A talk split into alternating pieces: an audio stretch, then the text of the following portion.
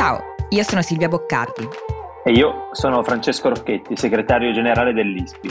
Questo è Globally, il podcast di Will, in cui grazie agli esperti dell'ISPI cercheremo di dare gli strumenti per analizzare e orientarci tra scenari internazionali in continuo mutamento.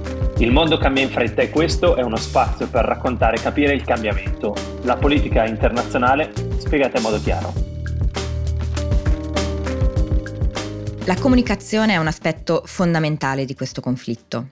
In un commento questo weekend il presidente Biden ha detto che Putin non può rimanere al potere, in un'escalation se possibile ancora più grave della tensione nei rapporti tra US e Russia.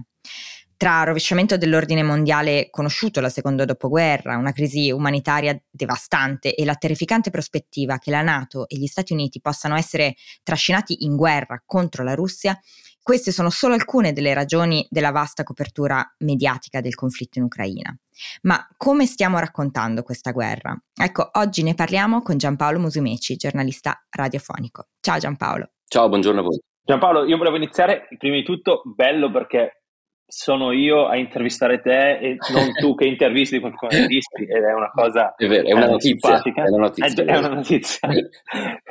Però eh, volevo chiederti, ehm, tu fai un, un programma eh, su Radio 24 eh, che va in onda tutti i giorni e, e, quindi da quando è scoppiata la guerra tu sei andato in onda tutti i giorni, almeno quelli feriali. Anche il sabato mattina in diretta. Quindi, ecco, sì, anche sabato mattina, quindi praticamente sempre. Sì. Eh, ed è una cosa, eh, cioè, noi quando ci troviamo con Silvia a pensare alla, alla puntata, ogni volta dobbiamo dire, ah, dobbiamo stare attenti a non ripeterci. Esatto. E, e, e mi chiedevo, ma tu come fai a raccontare la guerra tutti i giorni, passo dopo passo?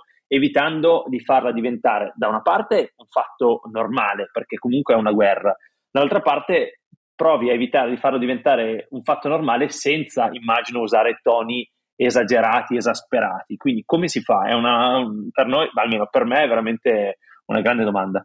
Eh, allora, faccio la premessa che non so se ci riesco e ci riusciamo, eh, quindi eh, okay. agli, agli, ascoltatori l'arduo, l'ardua sentenza nel caso.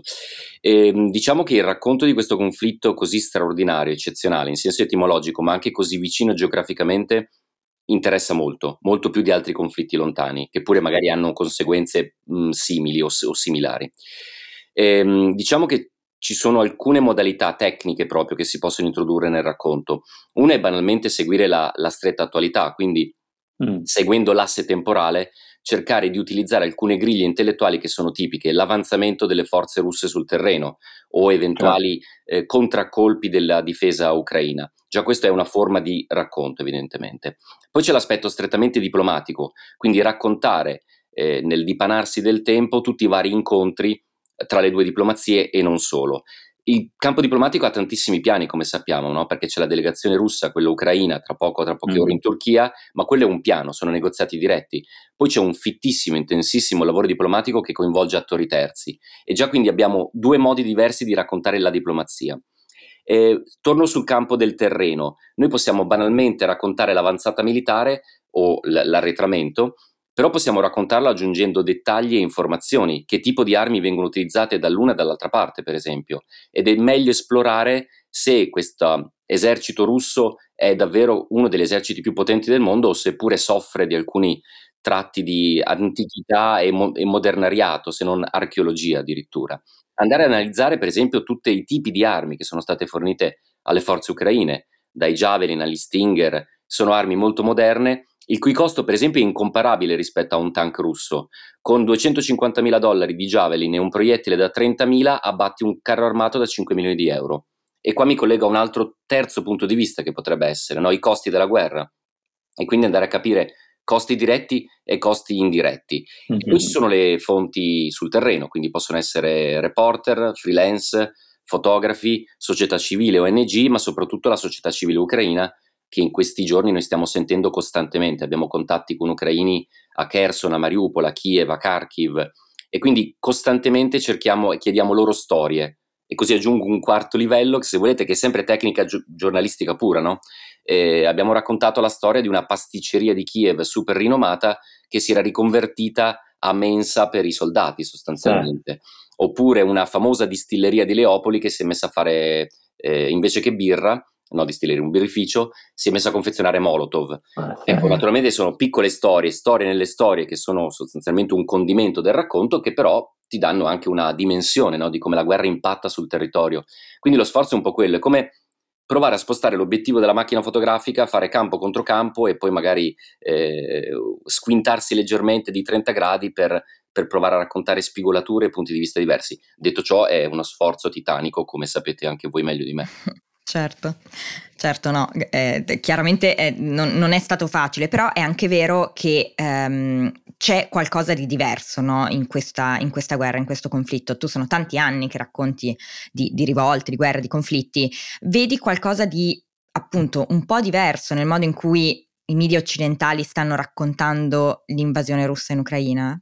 Sì, c'è la componente geografica di vicinanza, il che ha reso anche estremamente accessibile questo conflitto anche a tanti freelance. Mi ricorda molto le primavere arabe del 2011. Quindi fonti primarie in abbondanza? Sì, però a volte non sempre competenti e preparate. Questo è Chiaro. un problema, nel senso che ci sono okay. al momento credo 2500 giornalisti internazionali conosco di giovani freelance alle prime armi che si sono buttati a raccontare il conflitto. Cioè dici che c'è un po' di voyeurismo del conflitto? Eh, può essere, può anche essere un tentativo di mettersi alla prova. Tutti noi mm-hmm. reporter che abbiamo iniziato a esplorare i conflitti, a raccontare i conflitti, ci, uh, c'è stata una, una, una, prima volta, no? evidentemente, mm-hmm. però è chiaro che più sei preparato e meno danni fai. Eh, certo. parlo di danni nel senso che la sicurezza è un concetto collettivo, cioè io non devo andare a Kiev mettendo in pericolo me stesso, ovviamente, non devo mettere in pericolo il mio fixer ucraino, fixer. non devo mettere in pericolo i colleghi che lavorano attorno a me, e quindi tanto studio, tanta preparazione, corsi di pronto soccorso, sapere i dispositivi di sicurezza da usare, il livello delle piastre, l'elmetto, insomma tutta una serie di cose che vanno messe in campo. Quindi questa è una diversità, nel senso che è facilmente accessibile. Chiunque prende il treno dalla Polonia, arriva a Kiev e, e sta lì e racconta. Poi c'è l'altro problema, che è una guerra super, super ideologizzata, quindi con delle, delle venature di propaganda violentissime e probabilmente se uno non, non, conosce bene la storia, non ha ben studiato, c'è il rischio che si faccia tirare per la giacchetta da una parte e dall'altra. Quindi il rischio di essere inconsapevole strumento di propaganda. Quello è l'altro rischio che vedo e la differenza rispetto ad altri conflitti, sicuramente. E l'altra cosa l'avete detta benissimo voi eh, all'inizio, questo conflitto cambierà il mondo, il mondo non sarà più lo stesso.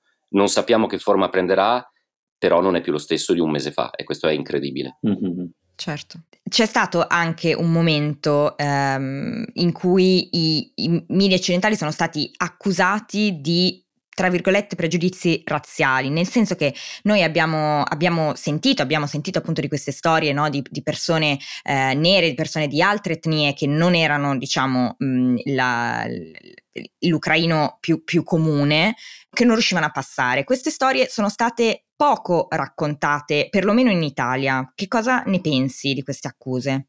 Ma allora, eh, da quello che ho letto, che ho sentito, ehm, ci sono stati casi di eh, accoglienza di rifugiati selettiva. C'era una fortissima comunità di studenti indiani, per esempio, sì. che studiavano in Ucraina, hanno avuto grossissimi problemi. C'è il problema, per esempio, dei transessuali che arrivano con la carta d'identità con scritto maschio e gli dicono tu devi andare a combattere, no?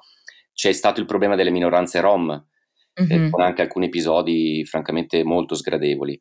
Il problema è quando ci infiliamo in quello che gli analisti chiamano il whataboutism, cioè e, e, sì. e, quindi, e, ma i barconi, e allora perché non abbiamo colto allo stesso modo? Ma perché l'Europa non si è fatta sentire allo stesso modo? E perché gli ucraini sì e i giovani africani che vivono in Ucraina da dieci anni? Credo che sia un terreno super minato e super spinoso. Allora è giusto raccontare queste storie, evidentemente, ma credo che se assolutizziamo queste storie, cioè se le facciamo diventare il racconto, andiamo fuori fuoco. Eh, andiamo fuori fuoco, bravissimo. E, e credo che in questo momento la, lo sforzo più grosso sia proprio mettere a fuoco quello che è rilevante, che mi rendo certo. conto che è difficilissimo. Però il rischio di farsi sedurre da storie, perdonatemi, tra mille virgolette, è secondarie. Secondarie mm nel senso della tecnica giornalistica, cioè è più rilevante guardare il 3.8 milioni di rifugiati ucraini certo. o eh, 5.000 indiani bloccati. È certamente importante i 5.000 indiani Chiaro, bloccati. e per l'India sono la priorità rispetto ai 3 milioni e 8. Lo sono, esatto, lo sono per la tecnica giornalistica, cioè eh, noi andiamo avanti per concetti di straordinarietà, rilevanza, interesse pubblico, numero, contiguità geografica, non dobbiamo mai dimenticarlo. Poi la storia nella storia ci sta, e forse ci sarà un momento in cui parleremo meglio anche della, del, dei partiti filonazisti ucraini, del battaglione Azov e, e, dei respingimenti. Ma se facciamo il fuoco adesso su quello, ho l'impressione, ma è una mia sensibilità personale, che perdiamo il grande racconto. No, no, no, ma penso che tu l'abbia messo in chiaro anche prima quando dicevi noi abbiamo raccontato la storia della distilleria che si è trasformata in produttrice di eccetera eccetera, ma è una storia, sì. ovviamente in un racconto che è molto più grande, è una storia dentro un racconto, quindi non che la storia diventi il racconto. Ecco, esattamente, forse... esattamente, cioè assolutizzare eh. una parte del racconto e renderlo il racconto, chiaramente poi diventa, c'è un rischio di strumentalizzazione del racconto stesso, no? Chiaro. Io volevo chiederti um, cosa credi che abbiamo imparato da questo mese di cronaca della guerra? Cioè, io credo che per esempio noi come ISPI abbiamo imparato delle cose eh, su come sta cambiando il modo di informarsi delle persone. C'è una fortissima eh, richiesta eh, che non è scontata, per esempio, per un think tank come noi, di non dar nulla per scontato, gli spiegoni, qualcosa che ti racconta passo dopo passo da dove veniamo e perché siamo arrivati qui è una domanda fortissima, quindi c'è una richiesta anche di, non so, un background storico, di non dar nulla per scontato, c'è una fortissima richiesta di mappe e di contenuti visuali per dare um, come dire, un'immagine a ciò che sentiamo. Uh, noi abbiamo visto per esempio una fame di informazioni impressionante che già si era manifestata con l'Afghanistan da parte dei giovanissimi. Abbiamo visto che, ecco, questo molto differente dall'Afghanistan, c'è una, un, diciamo, un sistema di informazione alternativa o di disinformazione, se vogliamo chiamarlo, molto strutturata sui contenuti russi, anche in Italia e soprattutto forse in Italia. Sì. Per esempio, che quello che racconti sui, eh, chiamiamoli, e mi permetterai, ma, ma in senso buono, quello che racconti sugli old media non è la stessa cosa che devi raccontare sui new media, cioè sui social in generale, sono proprio spesso due contenuti diversi o con dei pesi diversi e poi questo rischio che un po' c'è e che stiamo provando a contenere di una virologizzazione della politica internazionale che tanto a, a volte ci spaventa. Ecco, per dirti, ho pensato un po' alle cose che noi, almeno come ISPI, abbiamo imparato, ma sicuramente tu appunto che lo fai t- tutti i giorni avrai aggiustato andando avanti le, le, tue cose e ci saranno delle peculiarità e qualcosa che ti, ti ha insegnato questa guerra, no? Sì, allora ti confermo una grande fame da parte anche di giovani e giovanissimi che fra l'altro scrivono al programma. Vengo questa mattina da un incontro con due classi di terza media, un incontro fatto online evidentemente, proprio perché cercavano un piccolo spiegone, per usare un tuo termine, che in qualche modo eh, mettesse a fuoco alcune cose. Mm. Eh, n- non è vero che al pubblico gli esteri non interessano, eh, non è assolutamente vero Questa che... è una bella rivincita, dillo. Un, sì, un po' Finalmente. Sì, come sapete sono insomma, qualche, qualche lustro che combatto su questa presunta indifferenza, presunta... Hai detto bene, ehm, il 15 agosto con la caduta di Kabul, quella pre- rovinosa fuga, ci ha sbattuto in faccia il fatto che una roba che succede dall'altra parte del mondo in realtà ci riguarda sempre e comunque. Non voglio citare il battito d'ali della farfalla perché sarebbe stucchevole, è così. Però se il battito d'ali è alle porte d'Europa, evidentemente no, per continuità eh. geografica c'è un'attenzione maggiore. Quindi credo che ci sia anche un cambio di passo, forse culturale. Mi auguro che tutti i media seguano questa cosa cioè io vorrei vedere sempre aperture in prima pagina sugli affari esteri, senza Benissimo. guerre, senza aspettare una crisi internazionale, perché poi le crisi internazionali ti, ti piovono addosso. Per otto anni abbiamo ignorato politicamente eh, e dal punto di vista giornalistico il Donbass e la Crimea, ed ecco che c'è, che c'è caduta addosso. Per dieci anni ci siamo dimenticati dell'Afghanistan, innamorati delle solite storie della giovane donna afghana che combatte per i diritti, bellissimo, fantastico, ma con una retorica ormai logora e, e, non abbiamo visto quello che stava succedendo. Quindi forse una presenziare di più gli affari esteri.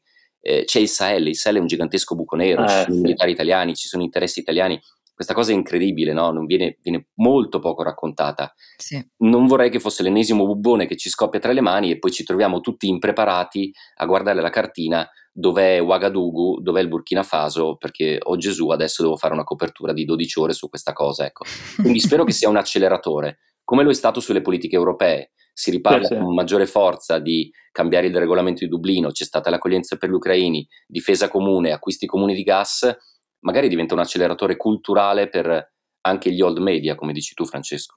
Speriamo, speriamo che lo sia. Io sono appunto come, come, te Giampaolo, penso che sia bellissimo, sia una bellissima opportunità sia per noi old new media in generale di ehm, diciamo mantenere alta la bandiera degli esteri e quindi cercare di far capire che non, non, ci si può soltanto concentrare su appunto l'Ucraina o l'Afghanistan soltanto nel momento in cui scoppia la guerra, ma eh, bisogna parlarne costantemente te- e appunto continuare a tenere alta l'attenzione su diverse realtà, cosa che noi a Globally cerchiamo di fare ormai da un anno? Certo. Fra, Beh, mi verrebbe da dire, sì, ormai, sì, ormai è quasi... È più di un anno, abbiamo, abbiamo fatto l'anniversario, viva! E quindi sono molto contenta che sia venuto tu, tu Giampaolo oggi a, a, raccontarci un po' questa, la, la, tua prospettiva e speriamo appunto di riuscire a, a, mantenere alta l'attenzione su più temi, non soltanto sull'Ucraina. Eh sì, perché è una guerra anche questa e quindi dobbiamo combatterla e ma- possibilmente vincerla. Speriamo. Grazie Giampaolo per essere stato con noi oggi. Grazie Giampaolo. Grazie a voi. Grazie a voi.